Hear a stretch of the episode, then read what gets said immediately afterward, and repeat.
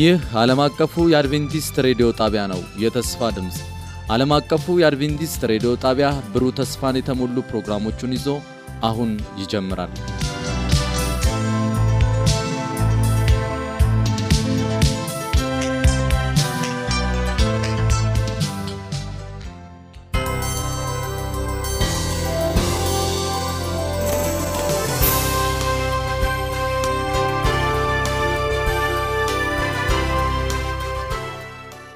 ሰላም ጤና ስጥልን። የተወደዳችሁ የዓለም አቀፉ የአድቬንቲስት ሬዲዮ አድማጮች እንደምን አላችሁ?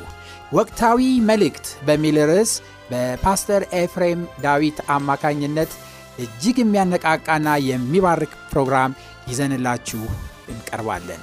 አድማጮቻችን ይህንን ፕሮግራም እርስዎም ሌሎችንም ጓደኞትን ጋብዘው እንድትከታተሉ እንጋብዛቸዋለን። መልካም የበረከት ጊዜ እንዲሆንላችሁ እንመኛለን።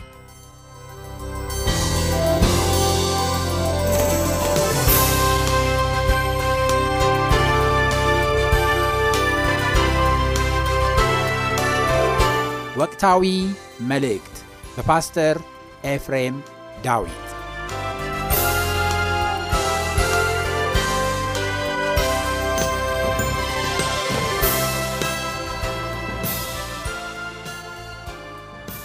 ሰላም ውድ ወገኖቼ እንዴት ሰነበታችሁ? ዛሬ ተከታዩን ትምህርታችንን የምንመለከትበት ሌላ ጊዜ ላይ ደርሰናል። እግዚአብሔር የተመሰገነ ይሁን። ስለ ዛሬው ቀንና ሰዓት እንግዲህ አስረኛውን ክፍል አብረን እናያለን። ይህንን የሳሙኤልን መጽሐፍ ስናጠና ሳለን አንደኛ ሳሙኤል ምዕራፍ 15 ማለት ነው። ለምንድን ነው ይህንን ያደረግከው? እግዚአብሔር አንተን አጥፋ ብሎ አልነበረም ወይ በሚልበት በድጋሚ ሲጠይቀው ህዝቡ አለ ለአምላክ ለእግዚአብሔር በጌልጌላ ይሰዉ ዘንድ ከእርሙ የተመረጡትን በጎችና በሬዎችን ከምርኮ ውሰዱ ወሰዱ አለው ለሳሙኤል። በማን መሪት? በማን ሀሳብ? በሳኦል በራሱ። ሳሙኤልም ይህንን ቃል ተናገረ። በውኑ የእግዚአብሔርን ቃል በመስማት ደስ እንደሚለው እግዚአብሔር በሚቃጠልና በሚታረድ መስዋዕት ደስ ይለዋልን? እነሆ መታዘዝ ከመስዋዕት ማዳመጥም የአውራ በግ ስም ከማቅረብ ይበልጣል።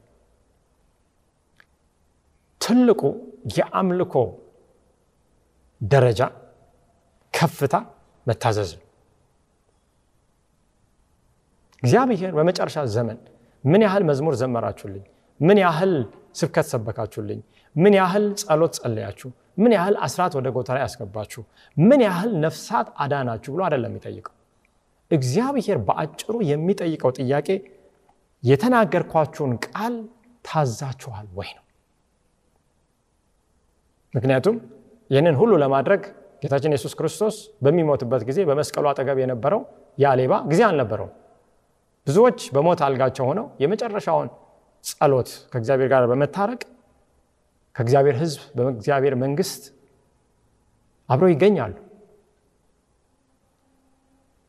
ስለዚህ እግዚአብሔርን ደስ የሚያሰኘው ምንድን ነው? እግዚአብሔርን ያለ እምነት ደስ ማሰኘት አይቻልም። የእግዚአብሔርን ቃል በመስማት ደስ እንደሚለው እግዚአብሔር በአምልኮ ደስ ይለዋልን? በእውነት እግዚአብሔርን አምልክ ያለው እያለ ለእግዚአብሔር ለአምልኮ ለመስዋዕት ነው ያመጣሁት እያለ እንደ ጠፋው ሳኦል እንዳንሆን ያስፈልጋል። በየሳምንቱ በየቤተ ክርስቲያን ተግቶ በመገኘት ከፊት በመቆም ከፊት በአገልግሎት ከመሰለፍ ህይወት ሳንጎድል አምልኮ ውስጥ ያለን እየመሰልን ነገር ግን ካለመታዘዝ የተነሳ እንዳንጠፋ ዛሬ እግዚአብሔር ይናገረናል። ከዛ በኋላ ሳሙኤል ሳውልን ምንድን ያለው? አመፀኝነት እንደ ሟርተኛ ኃጢአት ነው። አያችሁ፣ በኋላ ወደ ሟርተኛ ነው ሄደው ሳኦል። ይህን በደንብ አስተውሉ፣ በኋላ እናየዋለን። እልከኝነትም ጣዖትና ተራፊንም እንደማምለክ ነው። የእግዚአብሔርን ቃል ንቀሃልና እግዚአብሔር ንጉሥ እንዳትሆን ናቀ አለ። በሆሴ መጽሐፍ ምዕራፍ አራት ላይ የእግዚአብሔርን እውቀትን ጠልታልና እግዚአብሔር ካህን እንዳትሆን ናቀ ይላል።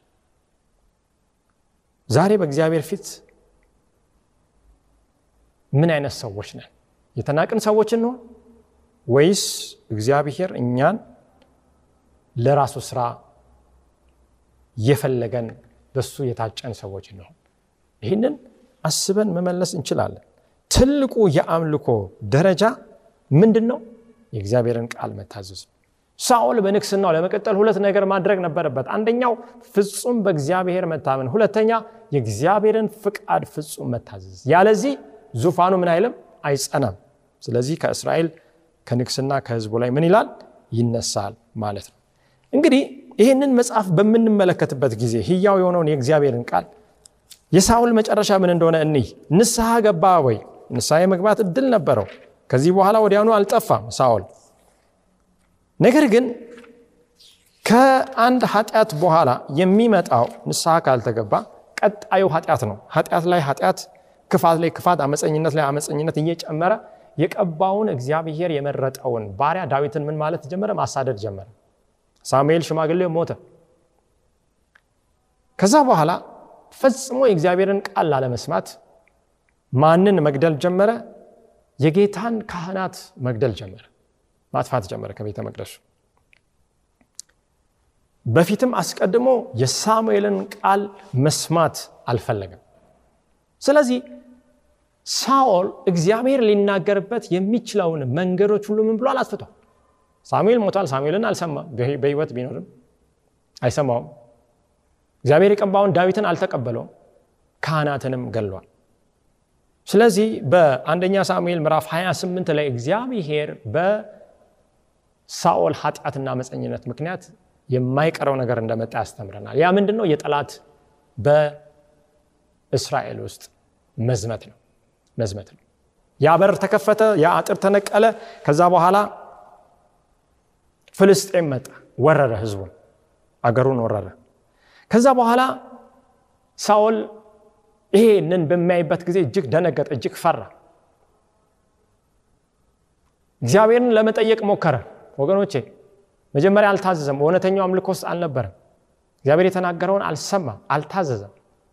እግዚአብሔር ይላል መጽሐፍ ቅዱስ በህልምም ሊናገረው አልቻለም፣ በኡሪም ሊናገረው አልቻለም። እንደገናም ደግሞ በምን ሊናገረው አልቻለም? በነቢይ ሊናገረው አልቻለም። ኡሪም የሚለው በመጽሐፍ ቅዱስ የሊቀ ካህኑን በተለይ በደረቱ ላይ የሚደረገውን በግራና በቀኝ ያለውን ሁለት የከበሩ ድንጋዮች ይወክላል። በቀኝና በግራ በቀኝ በኩል ያለው ኡሪም፣ በግራ በኩል ያለው ቱሚም ይባላል። በቀኝ በኩል ያለው ኡሪም ላይ የእግዚአብሔር ብርሃን በሚያርፍበት ጊዜ ህዝቡ ያመጣው ጥያቄ ወይም ህዝቡ እንዲህ ነገር እናድርግ ወይ ጠላትን ሄደን እንውረር ወይ ወይም አንድ ነገር እንፈጽም ወይ ብሎ በሚጠይቅበት ጊዜ ብርሃን በዛ በኡሪም በድንጋዩ በከበረው ማዕድን ላይ በሚያርፍበት ጊዜ አዎ ሄዳችሁ ይህንን አድርጉ የሚል የእግዚአብሔርን ፈቃደኝነት የሚገልጽ ነው። በቱሚም በኩል በሚያርፍበት ጊዜ እንደ ጥላ የሆነ ነገር ነው የሚያርፈው። እንደዚህኛው የሚያምር የሚያብረቀርቅ አይደለም። በዛ ጊዜ እግዚአብሔር በዛ ነገር ደስ እንዳልተሰኘ ህዝቡ ማድረግ መውጣት መፈጸም እንደሌለበት የሚያስተምር ነው። ስለዚህ እግዚአብሔር በዚህ አይነት መንገድ ሳኦልን አልተናገረም። ነቢይ የለም፣ በነቢይ መናገር አልቻለም፣ አልፈለገም፣ በህልምም ሊናገረው አልቻለም። ስለዚህ ካለመታዘዙ የተነሳ አመፅን የጀመረው ሳኦል ወዴት ነው ሄደው? ወደ ሟርተኛ ቤት ወደ ሟርተኛ ቤት ሟርተኛ ቤት ጠንቋይ ቤት ሄዶ ሳሙኤልን እንድታስጠራለት ይጋብዛል። ከዛ በኋላ ሳሙኤልን መስሎ ሰይጣን ራሱ ይጋለጣል። ምክንያቱም ሰው ከሞተ አይሰማም፣ አይለማም። የተኙ ሰዎች አያውቅ ሙታን እግዚአብሔርን አያመሰግኑ። ከዛ በኋላ ሳሙኤል የወጣ መስሎት ሳኦል ከዚህ ዲመን ከዚህ አጋንንት ጋር መነጋገር ጀመር። ሰይጣን አስቀድሞ ሳኦል እንዳይታዘዝ ሰርቷል። አሁን ደግሞ ጠንቋይ ቤት ሲሄድ እግዚአብሔር ጠንቋይ ቤት እንደማይገኝ ታውቃላችሁ ወገኖቼ። ልክ እንደ እግዚአብሔር ያንን መልእክት ይዞ እንደመጣ እንደ ሳሙኤል ሆኖ እዛው ሴጣን አገኘው። ከዛ በኋላ ምንድን የተናገረው? አዎ በፍልስጤም እጅ ትወድቃለህ፣ አንተም ልጆችህም ነገ እንደኔ ወደዚህ ትመጣላችሁ፣ ሳሙኤል አለ፣ ትሞታላችሁ ያ ሁሉ የአጋንንት ድምፅ ነው አስመስሎ ልክ ጌታችን ኢየሱስ ክርስቶስ በአርባ ቀን በሚፈተንበት ጊዜ የሰማይ መልአክ መስሎ የብርሃን መልአክ መስሎ በኢየሱስ ፊት ቆሞ የእግዚአብሔር ልጅ ከሆንክ ይህንን ድንጋይ ዳቦ አድርግ እንዳለው ሳኦልን ሲያታልል እንመለከታለን። ከዛ በኋላ ሳኦል በተታለለው በሴጣን ባታለለው በሴጣን አማካኝነት የመጨረሻ ጥፋቱ ሲታተም ነው የምናየው። እውነተኛ አምልኮ እግዚአብሔርን በመታዘዝ የሚደረገው አምልኮ ካለመግባቱ የተነሳ ምን ሆነ? ልክ ሳሙኤል እንዳለው አመፀኝነት እንደ ሟርተኛ ኃጢአት እልከኝነትም ጣዖትና ተራፊንም እንደ ማምለክ ነው። ይህ ትንቢት ነው። ይህ በእርግጥ የእግዚአብሔርን ቃል የናቀው ሰው ላይ ተፈጸመ ተፈጸመ። ሳኦልም መጨረሻ ላይ እንደጠፋ እንመለከታለን። እንግዲህ ሰውን ማዕከል ያደረገው መጨረሻ ይሄ ነው። ሰውን ማዕከል ያደረገው ይሄ anthropocentric የሚባለው የአምልኮ ዋና object ዋናው ነገር ሰዎች በመሆናቸው የሰዎችን ፍላጎት ለማርካት ጥረት የሚያደርግ ነው። በአንድ ጊዜ ይህንን ከሰዎች ጋር በምካፈል በማካፍልበት ጊዜ አንድ ሰው እንዲህ ብሎ ጠየቀኝ። ሰውንም እግዚአብሔርንም ማዕከል ያደረገ ታዲያ አምልኮ ማምለክ አንችልም ወይ አለ። ወገኖች ይሄ እንግዲህ በጣም የማይሆን ነገር ነው። በጣም የሚያሳዝንም ጥያቄ ነው። የእኛን ፍላጎት ለማርካት አይደለም። የእኛን ስሜት፣ የእኛን expectation ወይም የምንጠብቃቸውን ነገር ለማሟላት አይደለም እግዚአብሔርን የምናመልከው። እግዚአብሔርን የምናመልከው እግዚአብሔር ምን ስለሆነ ነው? ባለፈው ሰዓት ተመልክተናል። ፈጣሪ ስለሆነ ነው። አዳኝ ስለሆነ ነው። እግዚአብሔር ዛሬም እንደምናየው በርካታ ነገሮችን ስላደረገ ስለ ራሱ በዋናነት ስለ አንተነቱ ስለ እግዚአብሔርነቱ የምናመልከው ነው። ስለዚህ ሰዎችን ማዕከል ያደረገ አምልኮ ከኛ ከቤታችን ከቤተ ክርስቲያን በፍጹም መወገድ ያስፈልጓል። ሰዎችን ማዕከል ያደረገ አምልኮ ጥረቱ ምንድን ነው? ዓላማው ምንድን ነው? ሰዎችን ለማስደሰት ያልተገደበ ስሜታዊነትን ማበረታታት ነው። ስለዚህ ዛሬ አምልኮ በሚባል ስም በብዙ ቦታዎች እንደምናየው ሰዎች በአምልኮ ውስጥ እንዳሉ እንዲሰማቸው ለማድረግ እዚህ ለካሜራ ለቀረጻ የምንጠቀመው ብቻ አይደለም። ትላልቅ መብራቶች ይገጠማሉ። ትላልቅ መድረኮች በብዙ መቶ ሺህ ወጪ ተደርገው ይሰራሉ። ታዋቂ የሆኑ የሙዚቃ ተጫዋቾች በገና ይደረድራሉ። ታዋቂ የሆኑ አስመላኪዎች ወይም ዘማሪዎች ይጋበዛሉ።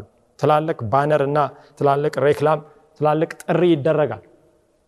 ከዛ በኋላስ እግዚአብሔር በተለየ ሁኔታ የሚመለክበት ሰዓት ነው ይባላል።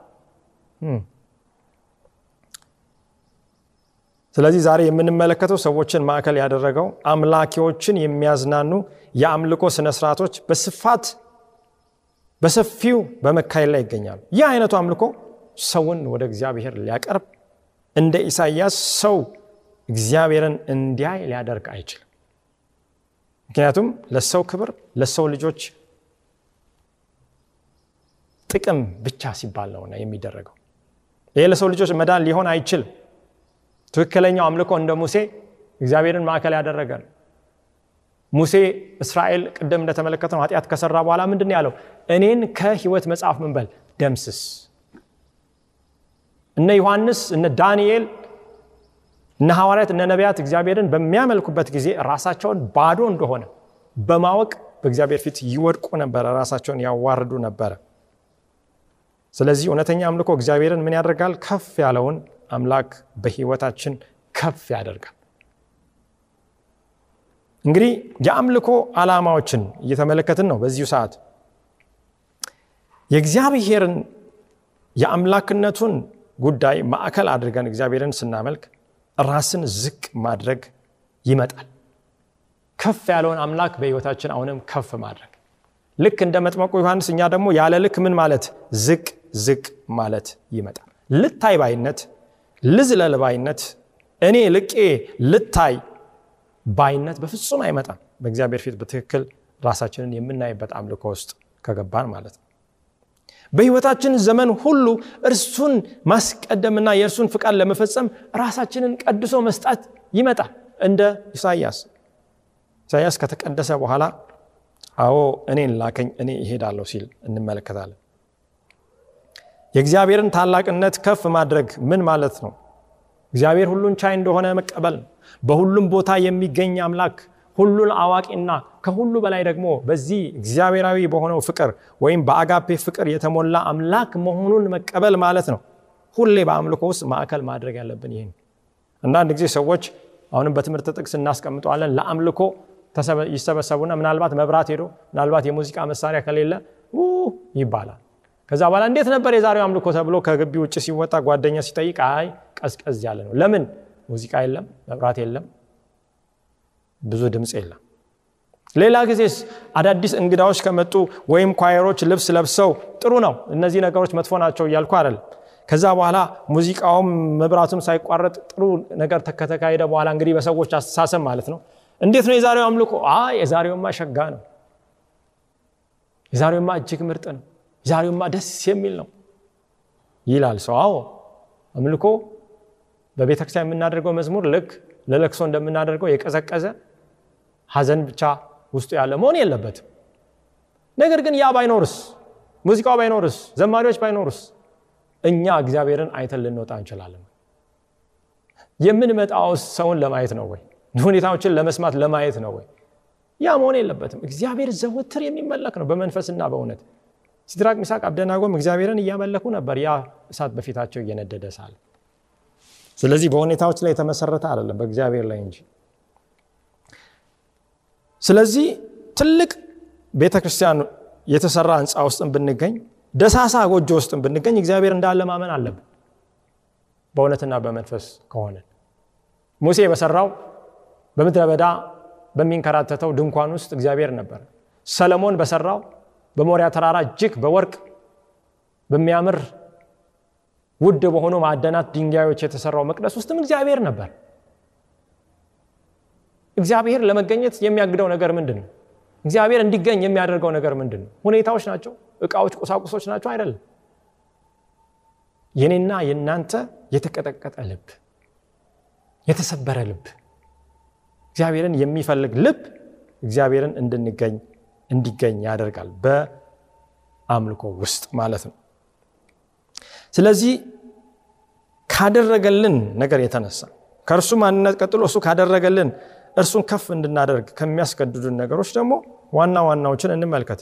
በነፃ የዘላለም ሕይወት ሰጥቶናል። ትልቁና ዋናው ከዓለም ፍጥረት በፊት በልጁ በጌታችን በኢየሱስ ክርስቶስ አማካኝነት የዘረጋው የዘላለም የድነት እቅድ ዘወትር በደስታ እንድናመልከው እንድናመሰግነው ያደርጋል። ዘወትር ይህንን አሁን ጀምረን ጌታችን ኢየሱስ በሚገለጥበት ጊዜ የሚቆም ሳይሆን ወገኖች ገና እሱ ስለሰራው ስራ በመስቀል የፈጸመውን ነገር እያየን ዘላለም የምናመሰግነው ጉዳይ ነው። በማቴዎስ 11 ቁጥር 25 ላይ ሌላው እግዚአብሔርን የምናመሰግንበት ዓላማ እውነትን ስለገለጠልን ነው፣ ብርሃን ስለገለጠልን ነው። እንዲህ ይላል ጌታ ኢየሱስ ክርስቶስ። በዚያን ጊዜ ኢየሱስ መልሶ እንዲህ አለ፣ አባቶ የሰማይና የምድር ጌታ ይህን ከጥበበኞችና ከአስተዋዮች ሰውረ ለሕፃናት ስለገለጥክላቸው አመሰግንሃለሁ። አያችሁ፣ በአምልኮ ውስጥ ነበረ አባቱን እያመለከ እያመሰገነ ነበረ ጌታችን ኢየሱስ ክርስቶስ። ስለዚህ ይህንን ስለገለጥክላቸው ይህንን ብርሃን ከነዚህ ህፃናት ምናምንቴዎች ከጥበበኞችና ከአዋቂዎች አንተ ሰውረ ከአስተዋዮች ሰውረ ዛሬ እኔና እናንተ የምናውቀው እውነት ወገኖች እጅግ በጣም አመስጋኞች እንድንሆን ሊያደርግ ይገባል። የጎደለንን ነገር ካየን ሁሌም ማማረር አይቀርም። እግዚአብሔር ያደረገውን ነገር የሰጠንን ነገር ካየን ማመስገን ማመስገን ማመስገን። እግዚአብሔር በሶስተኛ ደረጃ ካደረገልን ነገር ከእርሱነቱ ቀጥሎ እሱን ልናመልክ የሚገባን ነገር ስንመለከት ከሴጣን ጥቃት ዘወትር ስለሚጠብቀን ነው። ከወደቁ መላእክት፣ ከአጋንንት፣ ከርኩሳን መናፍስት፣ ከፍላጻው ስለሚያድነን ነው። አንደኛ ዮሐንስ 519 ምን ይላል እግዚአብሔር ቃል? ዓለምን በሞላው በክፉ እንደተያዘ እናውቃለን። እኛ ለምንድን ነው በክፉ ያልተያዘ ነው? ዓለም ሁሉ በክፉ ተይዞ የተሻለን ሰዎች ስለሆንን አይደለም። ብዙ ቤት ክፉ እያንኳኳ ክፉ ነገር እየሆነ እኛ የተጠበቅነው ከዚህ ከሩሩ ከሆነው አምላክ የተነሳ በምንም አይነት የሚተካ በምንም አይነት አምልኳችን በሌላ ነገር የሚለካ ሳይሆን ከዚህ ነገር የተነሳ ከዚህ ስለሚጠብቀን ሊሆን ያስፈልጋል። ሌላው በአራተኛ ደረጃ እግዚአብሔር የከበረ መንግስትን ስላዘጋጀልን አንደኛ ቆሮንቶስ ሁለት ዘጠኝ ነገር ግን ዓይን ያላየችው ጆሮም ያልሰማው በሰውም ልብ ያልታሰበው እግዚአብሔር ለሚወዱት ያዘጋጀው ተብሎ እንደተጻፈ ኦ አምላክ የተመሰገነ ይሁን። ብዙዎቻችን ትላልቅ ከተሞችን ትላልቅ አገራትን ለማየት እንጓጓለን፣ ወይም እዛ ስላልሄድን ቅር ሊለን ይችላል። ነገር ግን ወገኖቼ ማንም በቪዛ ሄዶ ያላየው ማንም በሮ ያልደረሰበት ማንም እንደውም በአእምሮ ያልታሰበ በኮምፒውተር design design ያልተደረገ ያልታሰበ ጭራሽ እግዚአብሔር ለሚወዱት እኛም እግዚአብሔርን ከወደድን ይህ መንግስት የኛ ሊሆን ይችላል። ሌላው ጸሎታችንን ስለሰማና ሁልጊዜ ስለሚሰማ ማመስገን ያስፈልገናል። ዮሐንስ 1141 አባት ሆይ ስለሰማኸኝ አመሰግናለሁ፣ ሁልጊዜም እንድትሰማኝ አወኩ ይላል። ጌታችን ኢየሱስ ክርስቶስ በምድር ላይ በነበረበት ጊዜ ደቀ መዛሙርቱን እስካሁን በስሜ ምን አላላችሁም? አልለመናችሁ። ነገር ግን እኔ ወደ ሰማይ በሚሄድበት ጊዜ በስሜ አብን ትለምናላችሁ፣ የለመናችሁትን ሁሉ እግዚአብሔር ያደርጓል፣ እንደ እግዚአብሔር ፍቃድ የሆነው። ስለዚህ ዛሬ ጸሎትን ስለሚሰማ አይናችንን መጨፈን የለብንም ዘውትር ጸሎት ስናደርግ። አዎ እየተራመድን መኪና ውስጥ እያለን በአውሮፕላን ውስጥ በታክሲ ውስጥ በተለያየ በማይ በእግር እርምጃ እያለን ልንጸልይ እንችላለን። እግዚአብሔር ይሰማል። ጴጥሮስ በሚሰምጥበት ጊዜ ጌታ ሆይ አድነኝ የሚለው ምን አይነት ጸሎት ነው? በጣም ከልብ የሆነ ከሞት እንዲያድነው የቀረበ ጸሎት ነው። እግዚአብሔር ሰምቷል ወይ? አዎ ሰምቷል። እጁንም ዘርግቶ አውጥቶታል። ስለሚሰማን እግዚአብሔርን ማምለክ ያስፈልገናል። ሌላ የዕለት እንጀራችንን ጨምሮ የሚያስፈልገንን ሁሉ ስለሚሰጠን፣ ስለዚህ በአንዳች በምንለብሰው፣ በምንጠጣው፣ በምንበላው እንዳንጨነቅ አስቀድመን የእግዚአብሔርን መንግስት ጽድቅ እንድንሻ ይህም ሁሉ እንደሚጨመር ተስፋ ተሰጥቶናል። ስለዚህ ጌታን እናመሰግነዋለን። እንግዲህ የምትበሉ ወይም የምትጠጡ ብትሆኑ ወይም ማናቸውንም ነገር ብታደርጉ ሁሉን ለእግዚአብሔር ክብር አድርጉት። አንደኛ ቆሮንቶስ 10 30 እግዚአብሔር ይህን ሁሉ ካደረግል ከኛ ምን ይጠብቃል? ከኛ የሚጠብቀው ነገር አንድና አንድ ነው፣ በእውነትና በመንፈስ እሱን ማምለክ፣ እሱን ማመስገን። ስለዚህ እንደ ቅሬታ እንደ እግዚአብሔር ሕዝብ የመጨረሻዋ ቤተ ክርስቲያን የመጨረሻው ቅሬታ ሕዝብ አምልኮ የተመሰረተው በሰው ላይ ሳይሆን በእግዚአብሔር ላይ ነው። ሰውን ሳይሆን እግዚአብሔርን ማዕከል ያደረገ ነው። ነገሮችን ሳይሆን ይህንን አምላክ ማዕከል ያደረገ ነው። ለምን? በትክክለኛው አምልኮ መሰረት መራመድ ከፈለግን ራዕይ ምዕራፍ 14 ቁጥር 6 የመጀመሪያው መልአክ መልእክት ስለ ትክክለኛው አምልኮ አስቀምጧል። ያንን መከተል እንችላለን። እንዲህ ይላል፣ በምድርም ለሚኖሩ ለሕዝብም፣ ለነገድም፣ ለቋንቋም፣ ለወገንም ሁሉ ይሰብክ ዘንድ የዘላለም ወንጌል ያለው ሌላ መልአክ ከሰማይ መካከል ሲበራየው በታላቅ ድምፅም የፍርዱ ሰዓት ደርሷል፣ እግዚአብሔርን ፍሩ፣ ክብርን ስጡት፣ ሰማይና ምድርን ባህርንም የውሃ ምንጮች ለሰራው ምን በሉ ስገዱለት፣ አምልኩት፣ አምልኩት። ፈጣሪ ስለሆነ አምልኩት። ይህንን እንግዲህ በደንብ ተመልክተናል። በዚህ መሰረት ስንሄድ ሳለ ከአውሬው ከምስሉና ከቁጥሩ ያንን ተቀብሎ ደግሞ ለአውሬውና ለዘንዶው ከመስገድ እንተርፋለን ማለት ነው።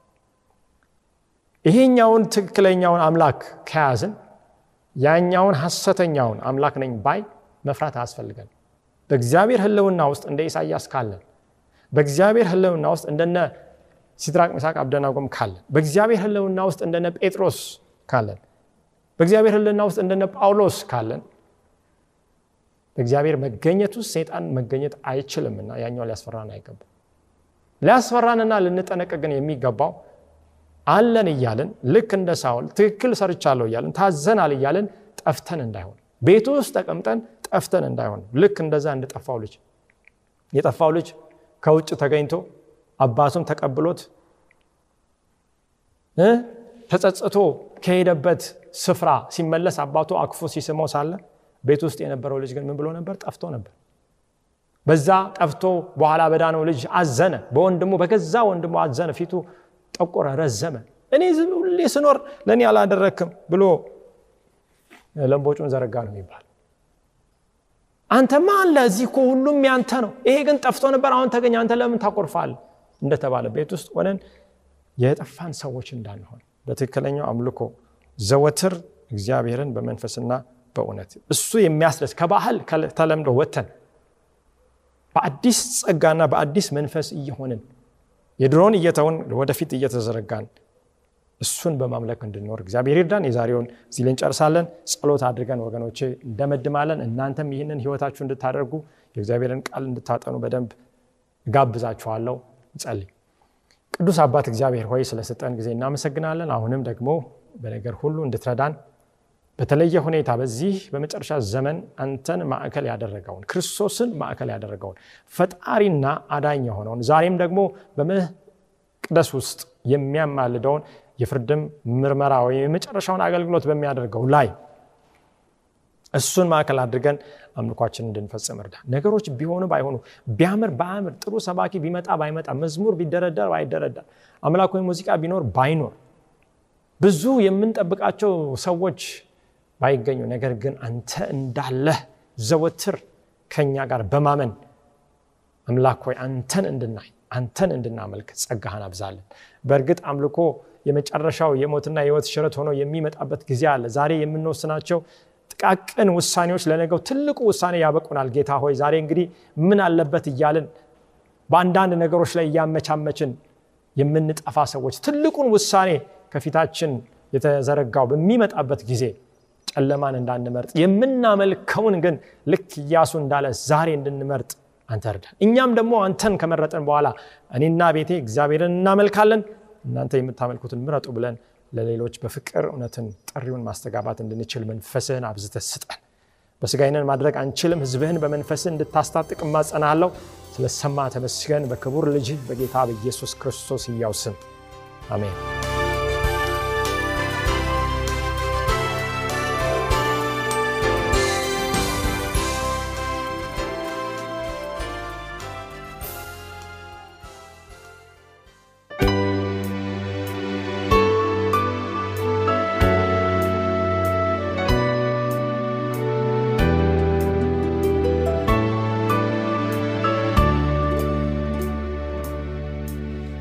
ከፊትህ ርቄ ሄጃለሁ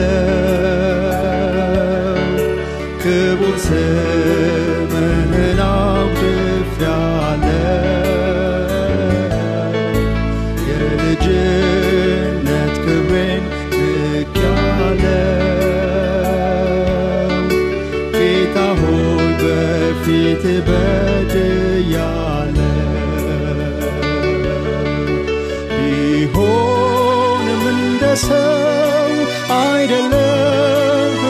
አይደለም አምላኬ ኦ ይቅርታ ሰፊ ነው መጣው ውድ አባቴ። ታውቃለ ጉለቴን ታስብልኛለ በሂሶፕ ጨርንዛ ከኃጢአቴ በፍቅር ክንዶች ስታቅፈን በደጅ ለክብር ስታቆመን ኦ ደካማው ልቤ ታበየ በከንቱ ነገር ተታለለ